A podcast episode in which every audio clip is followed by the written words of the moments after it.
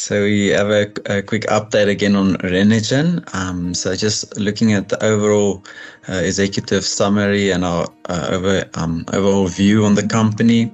So on a macro environment and also looking at its asset, um, we think it does have a unique asset um, and it's it does have access to uh, in-demand resources uh, such as helium and LNG. Its asset has a lot of higher concentration rates compared to other countries or companies out there.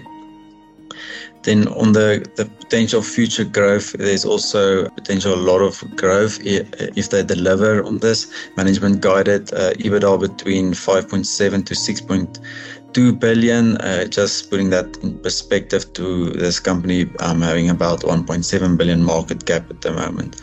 And also um, after having uh, completed phase one and now starting with phase two, um, where phase two is about 12 times the, the size.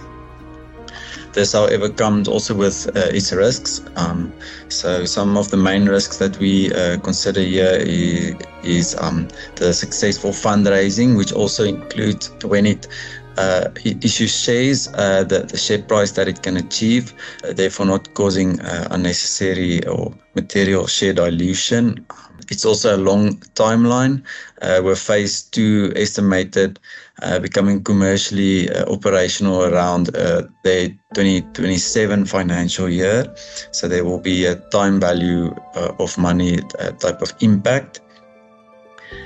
And then it will also have the normal type of operational execution, commodity price and currency exposures with um, these type of companies. And then it's also worth just noting that the auditors did raise a going concern matter and also that um, we think it could potentially become a takeover target and um, even though if maybe it gets a premium then you would probably locking a share price at lower levels depending if that and where that occurs so we have a sell recommendation, just basically um, because in our view the, the risks um, currently outweigh uh, this potential future growth and um, the, the, valuable asset that it has, and our intrinsic value is uh, seven rand and eighty cents.